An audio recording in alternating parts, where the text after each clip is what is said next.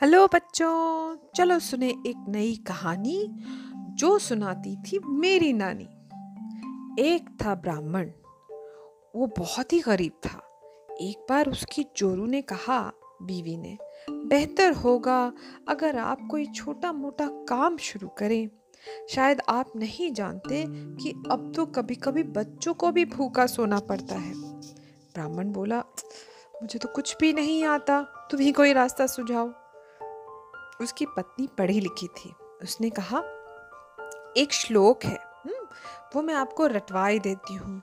ये आप किसी भी राजा को सुनाएँगे तो वो आपको कुछ ना कुछ इनाम तो ज़रूर दे देगा। लेकिन श्लोक को भूलना नहीं। ब्राह्मण श्लोक रटता हुआ चल पड़ा राजा के महल की तरफ़।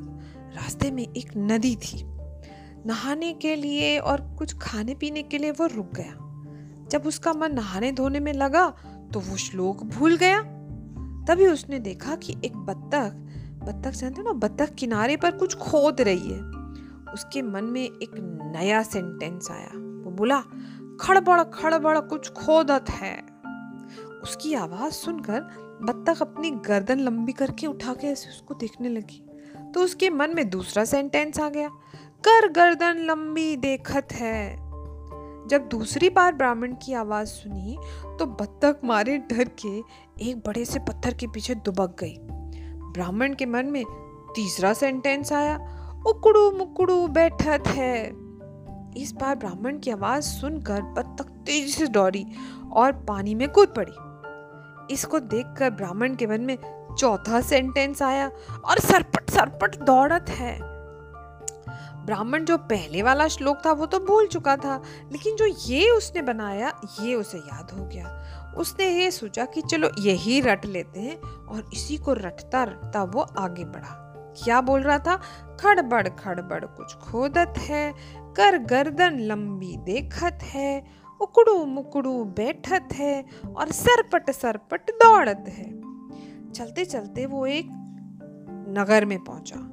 वहाँ पता पूछकर राजा के दरबार में गया और सभी को ज़ोर ज़ोर से अपना श्लोक गाकर सुनाया। इस अजीब से श्लोक का मतलब ना तो राजा की समझ में आया और ना ही उसके मंत्रियों की समझ में आया। जवाब क्या देते? आखिर राजा ने ब्राह्मण से कहा, पंडित जी, दो चार रोज आप यहीं रहिए, कुछ दिनों बाद फिर आइए मेरे पास। तब तक हम आपके इस श्लोक का जवाब ज़रूर समझ लेंगे। आप हमारे घर में मेहमान बनकर आराम से रहिए। ब्राह्मण का जो श्लोक था, वो राजा ने अपने कमरे की ना दीवार पे लिखवा लिया। वो बहुत कंफ्यूज था कि इसका मतलब क्या है।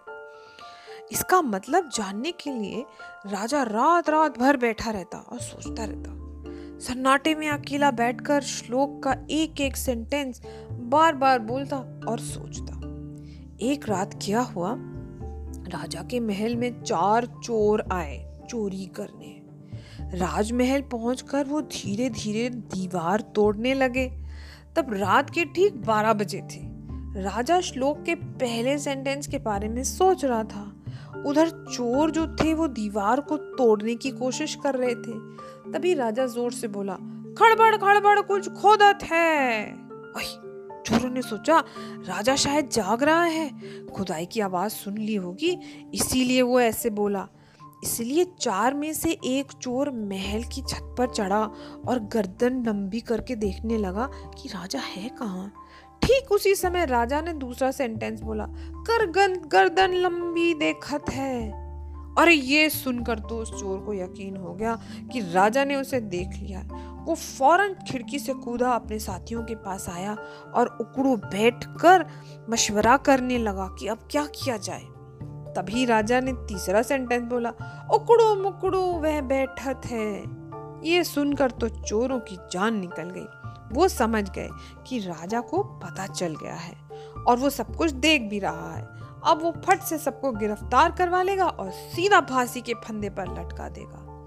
मारे डर के सभी एक साथ भागे और तभी राजा ने चौथा सेंटेंस बोला, और सरपट सरपट दौड़त है।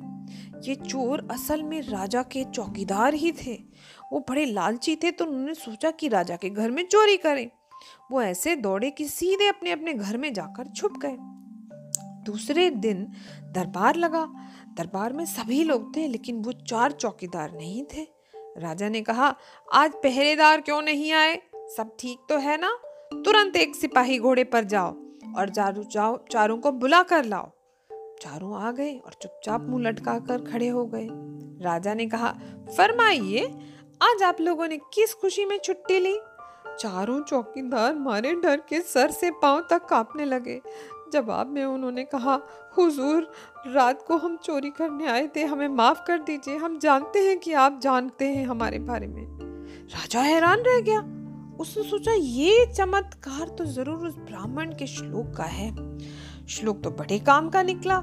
राजा ब्राह्मण पर बहुत प्रसन्न हो गया, बहुत खुश हो गया। उसने ब्राह्मण को दरबार में बुलाया और एक लाख रुपया इनाम में दिया।